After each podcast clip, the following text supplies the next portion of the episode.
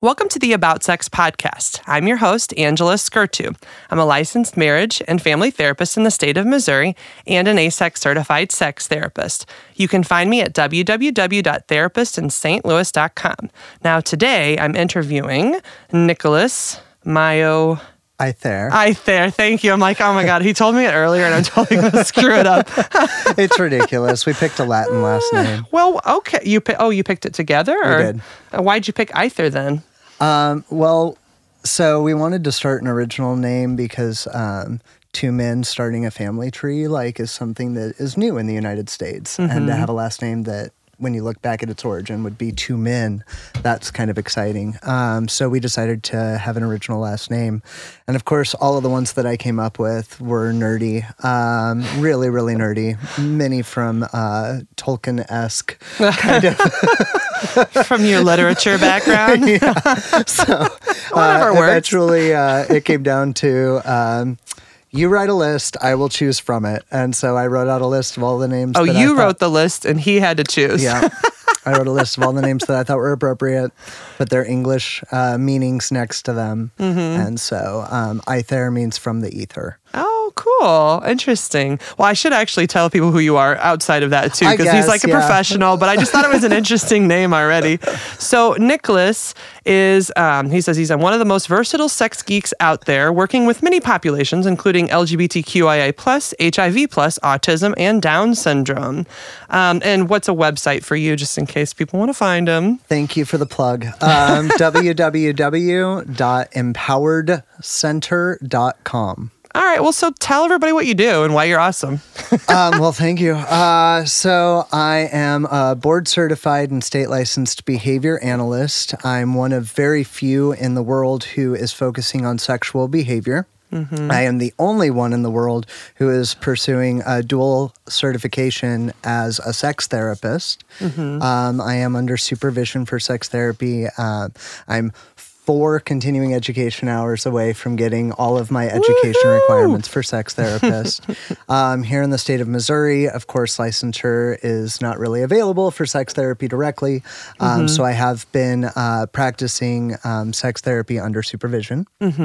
Yeah, so everybody knows you get licensed in your state, you get certified as a countrywide sort of thing, but it's not individual state stuff. Correct. So working on that. And I started Empowered, a Center for Sexuality, uh, three and a half years ago. Little, Well, almost three and a half years ago. Um, and I designed it to be an agency with interdisciplinary skills um, being presented to all populations.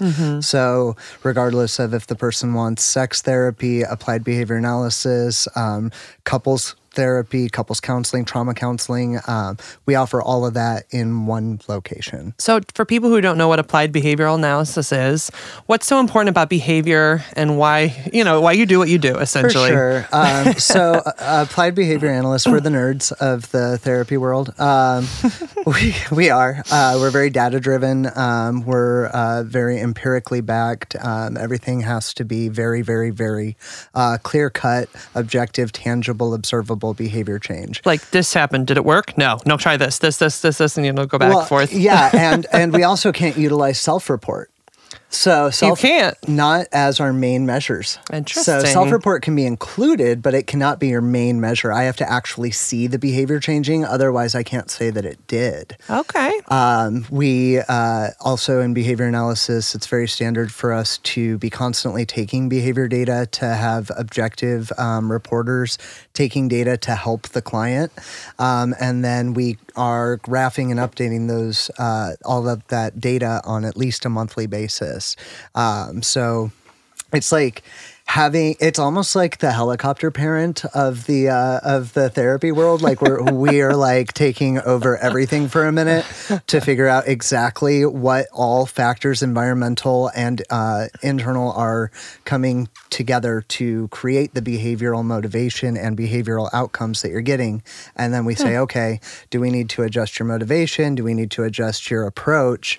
Um, how can we get you to where you need to be? So it's always client centered, client driven goals, um, and the clients actually determine what the treatment plan will end up looking like based on their comfort levels, their abilities, um, what behaviors they can engage in. For instance, uh, if so, so for let's use this as an example. Okay. Um, I, I'm known as the guy who has taught people how to have solo sex. Um, and the thing is, a lot of these people were already engaging in solo sexual activity. It Well, just so how did you help them? exactly. So it, it- the topography, the way that it looked, um, needed to be shifted because they were not being efficacious. What is So, What for mean? instance, like uh, um, effective at masturbating? so, what do you mean? for instance, uh, up to documented 16 hours in a day attempting to achieve ejaculation. Um, Okay. Hurting oneself attempting to achieve ejaculation, um, things like that, where I go in and if the person has the cognitive level to um, understand appreciating other parts of their bodies and other sensations, I try and teach that. Um, if the person does not have that, then I look more at, okay, here's what you're doing. Um, you're putting your penis in this. Uh, you're obviously seeking warmth. Um, so Are they putting it? Where are they putting it? So, for instance, hot oatmeal. Um, oh no! Ouch! uh, it's not too. a toaster. Um, Oh, so okay. going in and uh, and finding something that is appropriate. And when I thinking see. about the fact that I, I do a lot of work with people with intellectual disability, autism, Down syndrome, um, cerebral palsy, a lot of these people are in facilitated living environments and don't Mm-hmm. Have access to sexual education um, or Oh. to sexual release. Um, sometimes they have a, a door open policy with line of sight, so staff is to watch them twenty four seven. but that doesn't give me any privacy to really It have a masturbation life. It does not. And so then Ah. people say, well, why is this client trying to rape people? Well, he doesn't have the ability to touch himself, so he's going to try and touch others. Um, so there's a lot of this kind of thing going on Oh. so understanding the motives, like really, you just want to feel sexual and warm, or different people, different, things. sensations, um, but giving them a space. Like it sounds like you're looking at the whole context of the situation too, to see like what what really is the need here, and how can we offer in a way that's safe. Yes. that was a long diatribe for that. It's like let me think about this. Safety. It's safety. Safety is what it oftentimes comes down to. Um, I wish that every intervention that I could do could be more about just pleasure, but safety is oftentimes why people end up coming to my office. I see. Well, yeah, because if you, you know, in vulnerable populations, um, you know, sometimes there's not an awareness of like the social cues, what's acceptable or not acceptable. And so, like you said, sometimes they'll be acting out in ways that are inappropriate or unsafe, so to speak, but it's not, um, it's not necessarily intentional. yeah, uh, well, I mean, we hold people with disabilities under this incredible microscope where we expect them to behave better than we do. It's it's like, oh, you know, you should not curse in public. You should you should never uh, aggress on others. You should not do all of these things. They they are taught to be these perfect little versions of what their parents might have wanted, but they're adults. Oh, wow. And so I go in there and I'm like, okay, what here is mom and dad forcing you to do it, or uh, or a funder who is saying that this is what you have to do, and what is it that you want? And I try and come up with a middle ground that makes everyone happy, but really, when it comes down to it, the client is who I care about. Yeah. Um, and I have had parents fire me or tell me how horrible I am. How and dare you want them to have pleasure, you jerk? it, it's happened, but at the same time, what I will say is that the majority of parents that I've worked with have had a very open mind. Um, oftentimes, staff that I work with are just so grateful to have somebody who has the comfort level to work with this population and do, um, you know.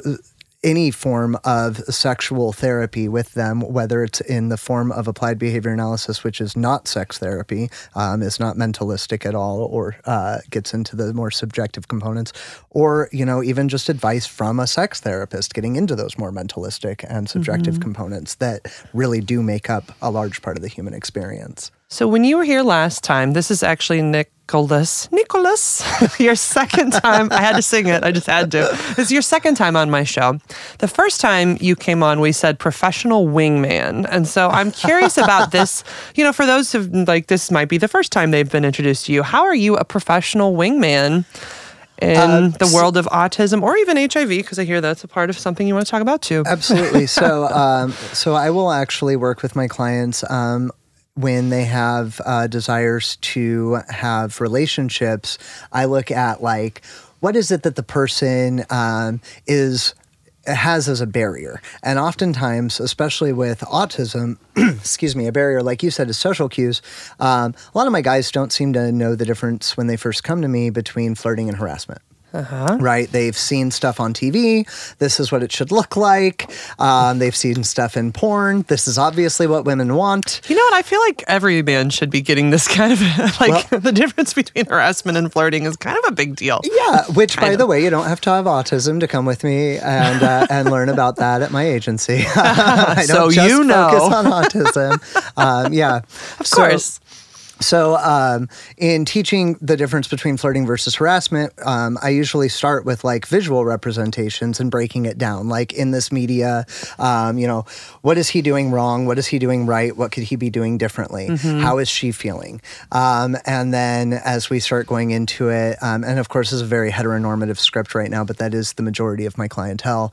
Um, I I prefer to work with a broad variety of clientele, but obviously I'm going to take who comes to me. And for the most part, right now, it is um, young men with autism. So uh, we look at, you know, how's, how is the woman reacting? We kind of get all that figured out. And then I start to bring in real women. Okay. Um, and people are like, wait, what? What's going to happen? Do they just walk into the office? So you I've keep actually, them in the back? I've actually, um, I've spoken at uh, St. Louis University about this because um, what I'm doing is based in research um, where researchers said, hey, you know, what's really lacking in, um, in sexuality education is natural environment probes, um, going out, seeing if they're actually able to use the skills. So yeah. first, we start teaching them to use the skills in facilitated role play in my office. And so any of the people that they would be role playing with. Now, if it was a gay client, he'd be role playing with a male, obviously. Um, but anybody that they're role playing with is a HIPAA trained actor mm-hmm. or actress. Um, and typically they work at my agency. Every now and then, um, somebody has a very particular thing that they are attracted to, and mm-hmm. nobody at my agency will fit that bill. So then I will find somebody who can work with me. I'll get them HIPAA trained, and all they work with me on is the role plays. They actually are not part of the the treatment. They don't know the client's whole history. They don't know the clients. Mm-hmm. It's not their business. Okay, their business is just to help me facilitate the role plays. Interesting. Um, after we have success in the role plays, we move into the natural environment and then the where na- they actually have to go on a date. Yes and in the natural environment um, which that's nerve-wracking for anyone. I can speak from experience it's like holy shit. So first i help them with flirting right? Because i have to get somebody who's i can't just give them a date right? They have to they, they have, to actually go out there and flirt the either to do it online or they meet people in public somehow. Yes so regardless of whether they're doing it online or in person i go and i assist them. Um, and so i just kind of um, uh, I don't know if you ever watched How, How I Met Your Mother. Of um, course I did. Okay, I make pl- references in therapy all the play time. Have you met Ted? Right. Oh, okay. So, like, so we go out there, and I'm just kind of like I'll start talking with somebody, get the client kind of close, comfortable, and then I find a reason to back away. Okay, um, that's a real wingman. You actually go away, fade off into the black while you guys do your thing. and then I'm usually like at a table nearby or reading a book nearby and listening in and just making sure like that I can step over over with a cover story if things go south. I'm imagining them like with the earpiece, like oh my god, if in. I could afford. it's like say this right now, it'll work. If this was affordable, yes, I would do. You that. know, I totally make references to that show all the time. I talk to clients about the Barney approach, which is essentially just try all the time. You can reject, but it's okay. Like it's about numbers. Absolutely. There's there's some merit. There's some merit. I mean, you know, like not with pressure, but like, hey, if you're interested, I'm here. I like you, that sort of thing. That's right. so anyhow, so you do. You watch in and you try to give them some guidance and, and help them essentially date. Yes. What's that? What's that like for you? That's gotta be. This just sounds interesting.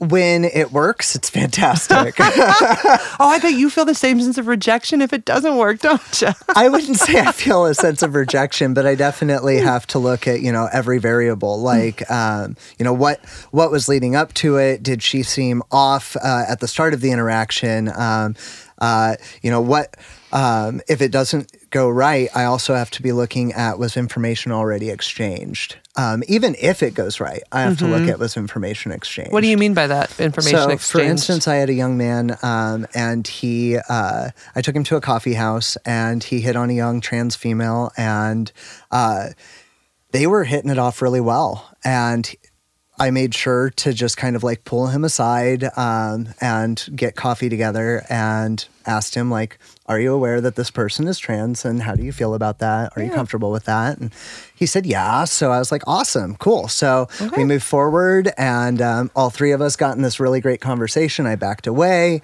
and then the two of them had a great conversation. They ended up playing board games together. It was really cool. And then he got her number. And a few days later, he hits me up and is asking me, you know, um, what do I do? She's threatening to press charges. And I'm like, whoa, where did this come from? And then he sends me this, uh, he sends me screenshots, and I see that he had sent her upwards of 20 texts in a row that started with, like, hi, how are you? and ended with, you know, a bunch of obscenities about the trans community and what a horrible person she was for Oh, not responding to him. Now, all of this transpired in a two hour time period while she hmm. was probably at work because this was between like 9 and 11 a.m. Oh, wow. So things like that, where um, I have to really be on top of variables. So then I had to come back in, and I'm like, okay, well now I know that this is a, a potential barrier to you being able to date people. So we had to go in and really address that. I also had to do damage control Yeah. since he had her number. I had to get his permission to contact her, and with his permission, explain the situation a little bit so that she did not press charges. Well, I mean, but even thinking about this, I mean, think of just how difficult it must be. So, like, I've started ever since our last podcast when you mentioned this study of like, this is the difference between harassment and texting versus, um, so The two message rule. two message rule. Tell the two message rule first, and then I'll tell my story. like, you guys need to know this. It's a thing. so it's the two message rule. Um, it's it's a nice concrete thing, and uh, it works well regardless of um, what population you're working with. If you send a message, awesome, you've sent a message. Wait for a response. If you don't Wait. right? If you don't get a response and you feel like, hey, maybe this person just didn't get my message or something like that, it's okay to send a second. But from there, if that person has not responded to you and you've sent two messages, they're either busy and they'll get back to you when they can, or they simply do not want to talk to you, and you need to respect that because we respect people's consent. Um, so, the two message rule if you don't hear back from somebody after two messages, you wait or move on. So, the interesting thing, ever since I heard that rule, I've been paying attention to it in my sessions with clients. And I realized, like, so people will send these long, flooding messages of text, and it doesn't matter what, you know, like whether the population is autistic or not. But when I see that happening on a regular basis, then I started to, like, wait, what is going on here? And I've, like, started to text. I'm like, oh, oh, this person might be on the spectrum because you know some people have been you know they're high functioning for example but it's been a while they've I- never really I was 26 when I finally got a diagnosis. So like yeah it's only been more recently that we've gotten the research out that people know what's what and you can be very high functioning. You're obviously a very high functioning uh, would you say autistic or asperger? Because i know that they've redefined it actually At, some at too. this point, Spectrumite. spectrumite? Yes. I got that from a local uh, autism activist, uh, Twink. Oh. She, she calls them spectrumites, and at first we actually butted heads. Go, go figure. Two people on the spectrum butting heads. Of course you would. Uh, so we butted heads on that for a while, and I was like, "That's offensive." And and over some time, um, I came to realize that no matter uh, which uh, term for autism it is, uh, because a lot of us do kind of form constructs and identities around who we are. Um, it doesn't matter which term you use, you're going to upset some people. I see. Um, so I would say what's most important when addressing the autism population would be to have respect. Um, and if they request that you call them something else, Mm-hmm. understand that it might be based in a construct of meaning Mm-hmm. that's very important to them. And so I would call them what they prefer.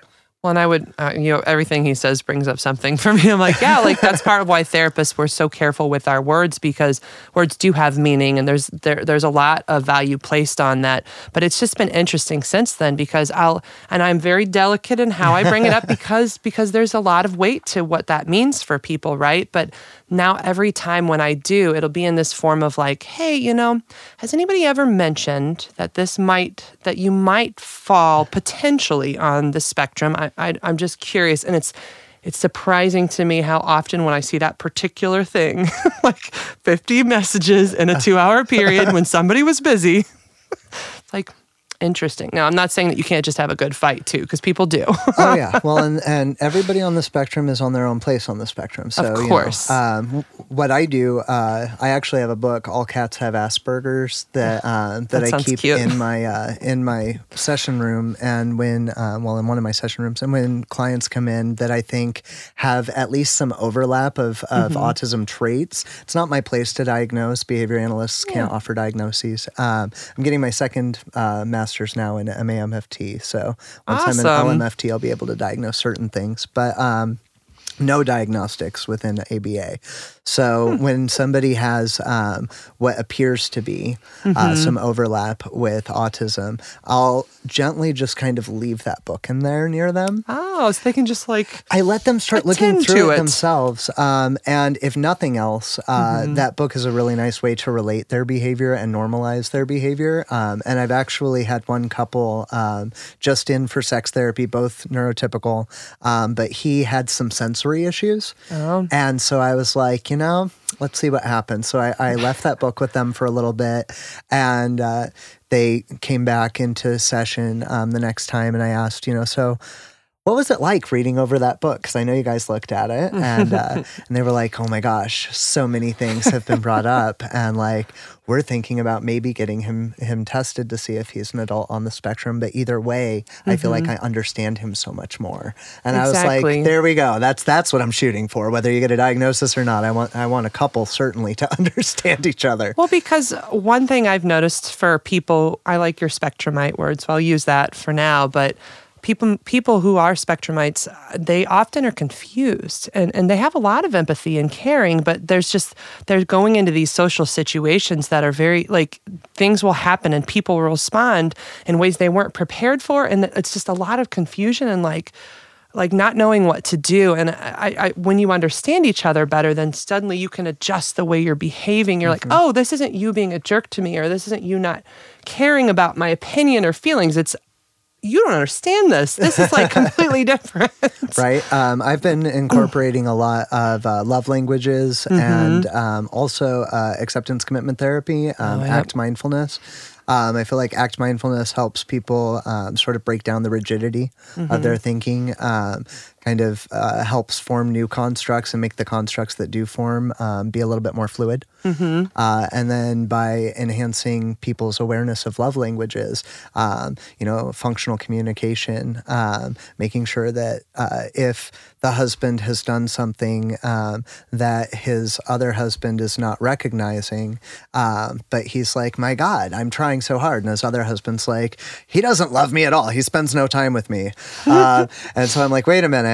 So you like to clean the house as a way of showing your love, Yeah. and you like to spend time together as a way of showing it. Could you help him with the chores, please? i know we could do it together as a team like, here we go. I think you might have found your your fix think here. we found so. So- no that's a great idea well so i did want to get into uh, um, HIV because I think that's really important. Um, and that's something you're doing with ABA applied behavior analysis as well. Would you go into that a little bit? So, um, oftentimes when people think of applied behavior analysis, they they go straight towards autism. And while it is incredibly effective with autism, it was not developed for autism. I know it's a shocker. A lot of people are like, What was "What? developed ABA was not developed for autism."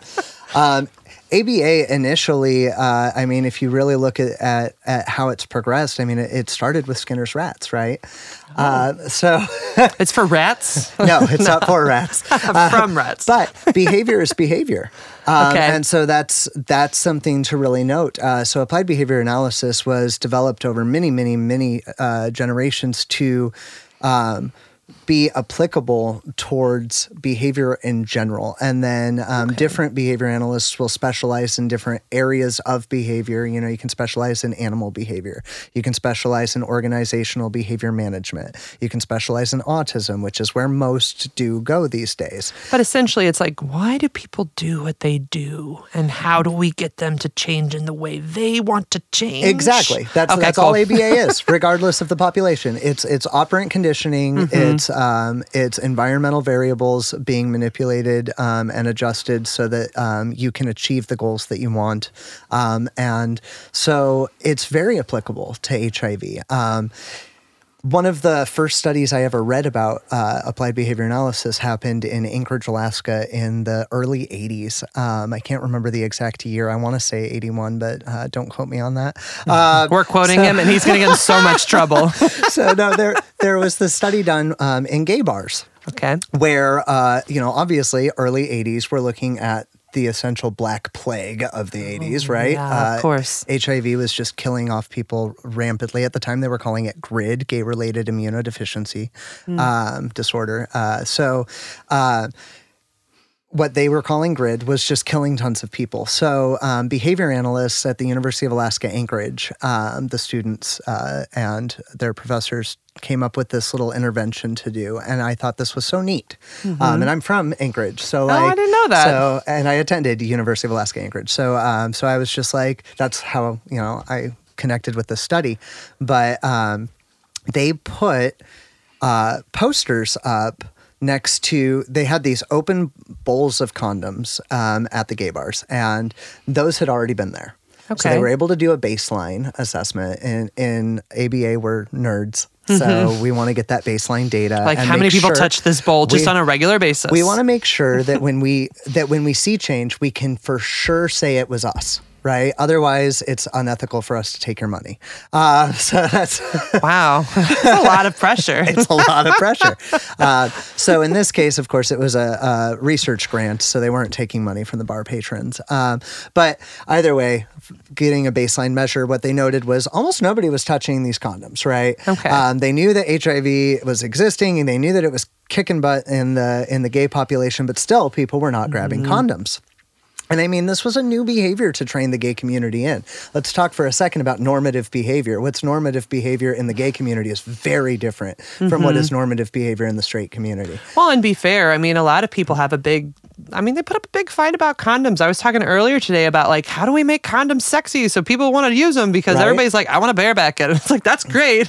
I know. There's got to be safety. Is is really uh, yeah. It's it's a thing. You know, people like it. Um, it's okay. so and, well, and it was really it was the thing in the gay uh, community before HIV, and it's coming back really hard uh, again now because of you know PrEP and and uh, better medicines and people fearing HIV less. Just um, so you know, PrEP is a medicine for HIV. Yeah, Just I, put I it in there. Put your plug. It. Put your plug. I was going to explain that. um, so yeah, uh, PrEP, um, which is typically called Truvada, mm-hmm. um, is a medicine that can be taken once daily uh, to prevent uh, HIV from actually taking hold in your system. So if you're dating somebody who is positive and you are negative, uh, you can take PrEP. Um, if you are sexually active at all, it might be a good idea to take PrEP. Yeah, it just as a preventive measure. Mm-hmm. Absolutely. Mm-hmm. Uh, there are side effects. It can make you nauseous, and it also does create bone density loss. Okay.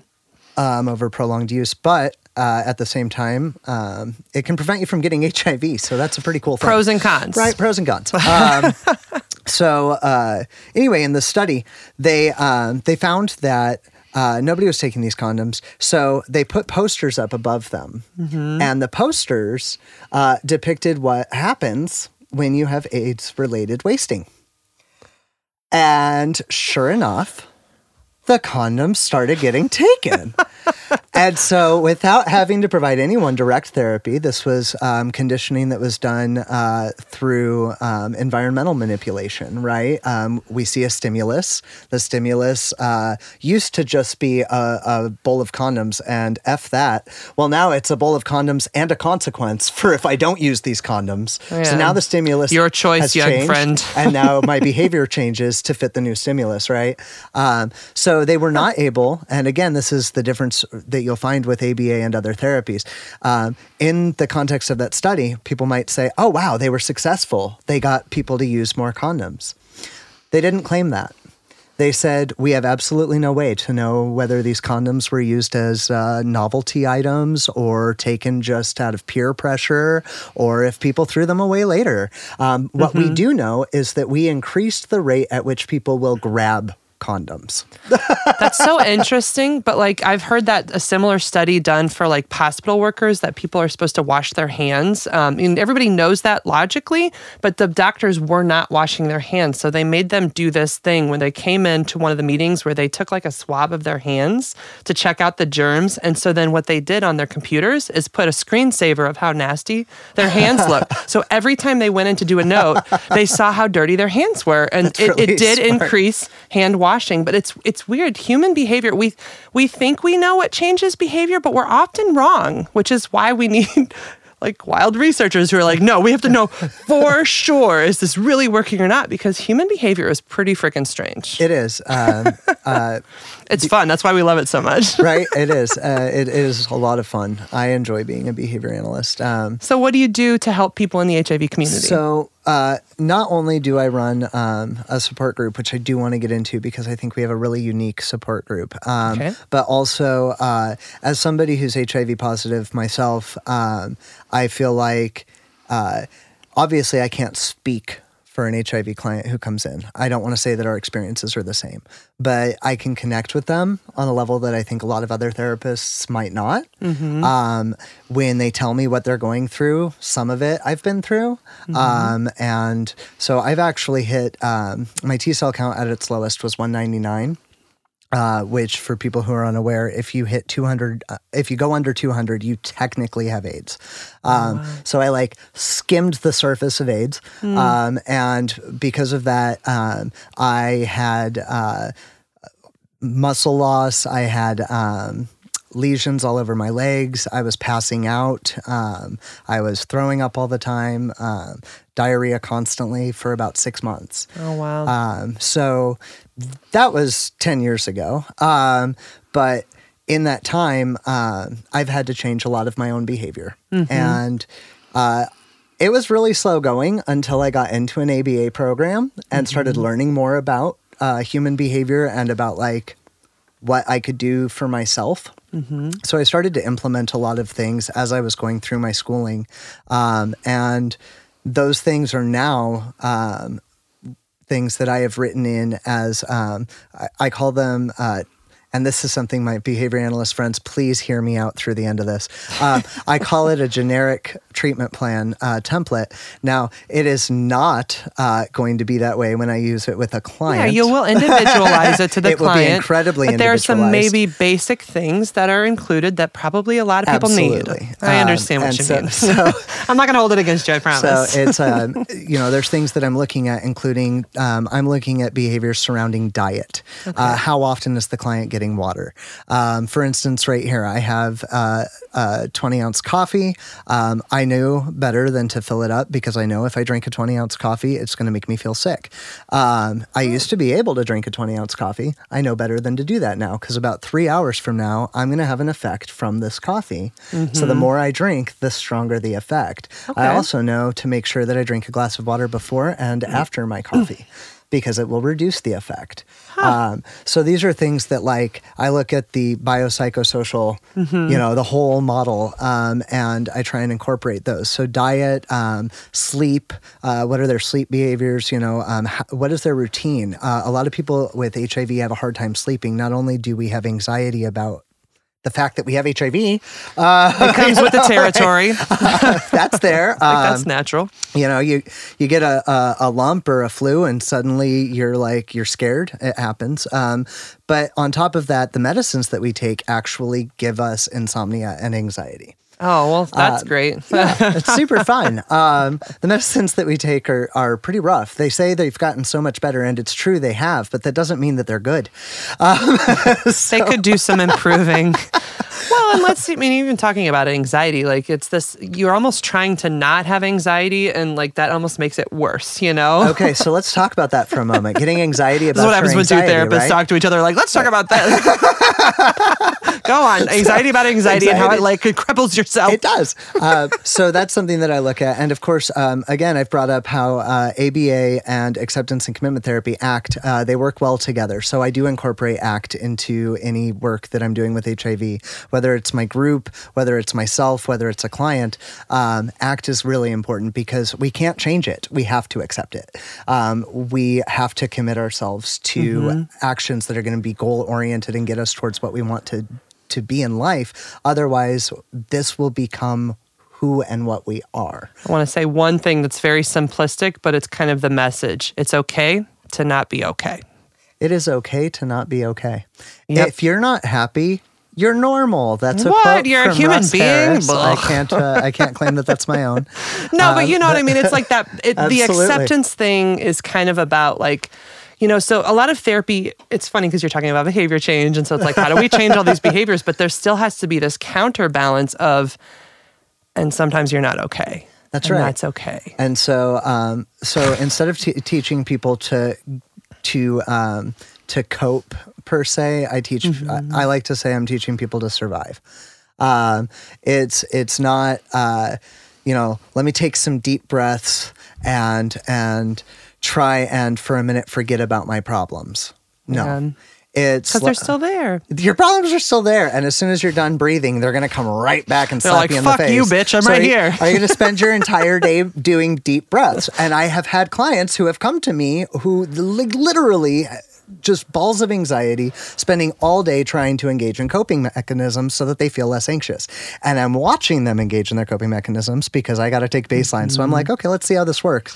and I'm watching them, and I'm thinking to myself, oh my god, I want to intervene so bad, but I got to take that baseline measure. Just take some time, Just, watch. like, watching. You have to be okay, not being okay with them not being. There's a whole okay thing going on. This is So really I'm exhausting. being mindful about the fact that I'm not allowed to intervene during that first session while I'm watching them, you know, hurt themselves essentially while trying to help themselves. But you've got to have your baseline so that you really can Um, I do. help. So I understand. Um, and if anything were to be truly harmful, obviously I would intervene. Um, you know, deep breathing is is anxiety inducing for a lot of people, so I say it's hurting them, but they're not like stabbing themselves. All right. So Uh, this is a bunny trail to get back to HIV. Yeah. So uh, to get back to HIV, yes. Yes. Uh, on the bunny trail. sorry, autism. I go flying. Uh, we have so much to say, but how you're So- helping people in the HIV community. So with HIV, teaching um, uh, uh, teaching mindfulness though really is at the heart of a lot of my intervention. Um, so getting people to um, to take those value uh, oriented and goal oriented actions, right? Mm-hmm. Committed action. You have to have goals That's true. when they come in right after HIV diagnosis. Usually. There's no goals. Mm-hmm. Uh, if there is a goal, it's to feel better, Yeah. and I'm like, okay, well, you got to do stuff to feel better. Like, if your goal is to feel better, we need a lot more work here. Um, so, To not feel like this. right? So, um, so we try and come up with uh, tangible goals. Now, this this is a nice overlap between sex therapy and ABA. Is if you look at like solution focused brief therapy, right? Um, f- operational definitions of behaviors. Um, how are we going to hit that goal? At which point are we going to say that this goal has been met? Right. So there's a beautiful overlap between sex therapy and ABA. If you look at solution focused brief therapy. Um, so, in developing goals, um, we're looking at goals of things that are self uh, care oriented, obviously, helping with the diet, helping with the sleep, learning to manage anxiety in a way where you actually appreciate it. I teach my like you clients. appreciate I teach my clients to think their anxiety. Hmm. I'm gonna spend a lot. Like, you don't have to explain it all. I'm just like, what am I? But it is like it's a motivator, right? Like I can think already. Like anxiety motivates people to do things. It's there for a reason. It evolved, right? Mm-hmm. It evolved. Um, it it gave us the fight or flight method. Um, there it- were cheetahs in history. We did have to run. It's a thing. um, and well, and now and we have these supercomputers for brains, and so I, I remind my clients that your supercomputer it just doesn't doesn't have the off switch that we necessarily want, and we don't live in a world where we're constantly being chased by predators. So anxiety has to find new functions. And it feels that way though, even though the cougar's not there. because anxiety is finding new ways to freak us out, right? You're you saying my anxiety is so intelligent? It just has to be there, so it's going to find new things to destroy me.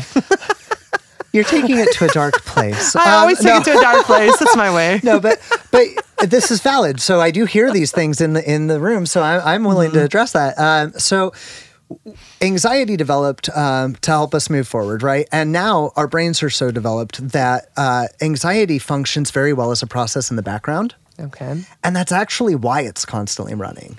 It's supposed to be in the background until it is necessary Till in the needed. foreground. I gotcha. We just haven't learned, the average person, how to recognize when we're allowed to let it hang out and do its thing over here.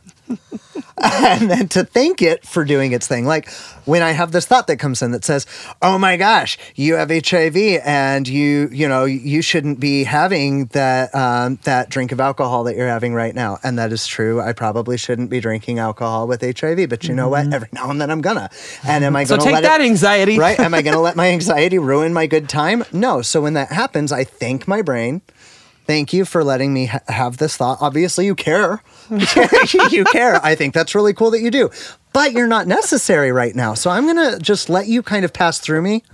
And you're going to hang out over here. And whenever you come back, that's fine. When you come back and you have something useful to say, I'm going to pay attention to you. But the interesting thing about that is that I think when people feel anxiety, there's two responses people have. Okay. It's either avoidance, I don't want to feel this, I don't want to feel this, I'm trying to avoid it, or they try to control every factor associated with the feeling. And this is the third path. This is letting That it is a pass through you. it's acknowledging it and saying, hey, I see you're there. It's totally cool. And I'm still going to do what's right for me right now. That's right. So I'm not running from it, and I'm also not pinpointing on it. I'm letting it run in the background. This is so mindfulness. it is. It is mindfulness. That's that is why I said it's at the heart of a lot of my uh, HIV interventions. Um, so. Uh, it- can I get into my support group? Please do. I- I There's really so do. much good information. I'm like, oh, wow, we're already getting towards the end here. But like, this Yeah, is, I- I tell wanna about sure your I talk- support group. uh, Please so, do. So my support group, uh, positive. We're actually we're meeting tomorrow. Um, we meet uh, the first and third Tuesday night of every month. Um, first Tuesday night is at um, Empowered, a Center for Sexuality in Clayton. The third Tuesday night is at the Pride Center on um, uh, Chouteau Okay. And um, the uh, event always lasts from 7 to 8.30 it's an hour and a half. Okay. we call it positive. And um, when people attend um, we make sure that they're aware that this is a safe space um, for you to be an adult uh, to feel sexy or depressed, whatever it is that you feel, bring it in. Um, and it is a safe place to talk about your habits. No one i- is there to turn you in for anything or anything like that. Um, we also really make sure up front that people recognize it's not just a group for people with HIV, it's a, also a group for their partners. Um, and that's really important to note in St. Louis because, um, especially in our gay population, when one in four individuals has HIV, um, that means that there's a lot of blended relationships where one person has it, one person does not. And so most HIV support groups will only let the partner who's positive come attend, whereas we let both partners attend. Um, we also hit the heavy because every support group's got to hit the heavy. we hit the heavy pretty early on. I usually start with um, something that is a little neutral. We talk about, you know, whatever the new uh, research is or any new types of medicines that have come out. Um, we hit the heavy. What are you guys going through? Let's talk about it as a group.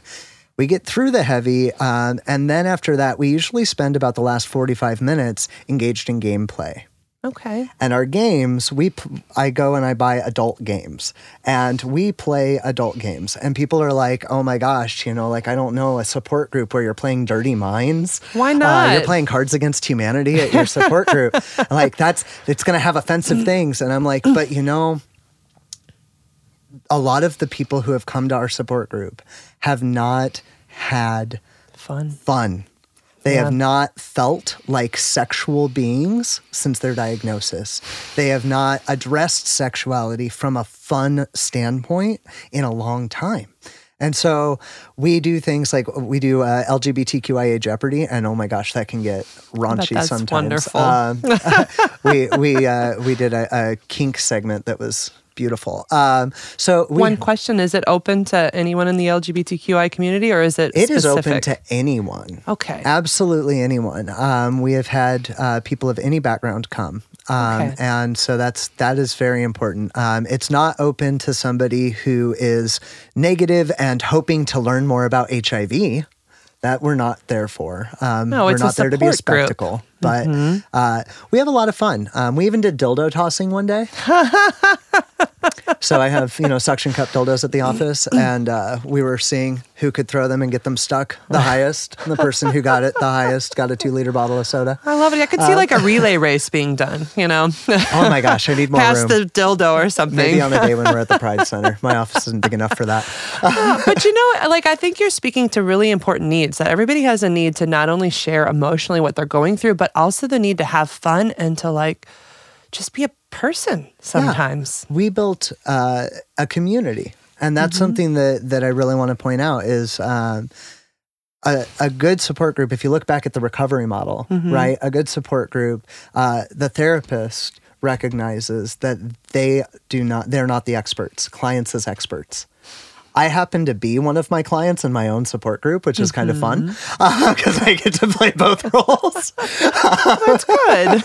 uh, but I definitely recognize um, in that context in that context that um, each person brings strengths into mm-hmm. the group, and those strengths are sometimes quelled during the heavy moments when when mm-hmm. somebody doesn't necessarily want to talk because things are heavy, and then we get into gameplay, and they're supporting each other and laughing, and we're having a good time, and afterwards people are are messaging each other on Facebook and talking about meeting outside of my group, and for the first time in a while, people who have been stuck depressed at home are now out getting engaged.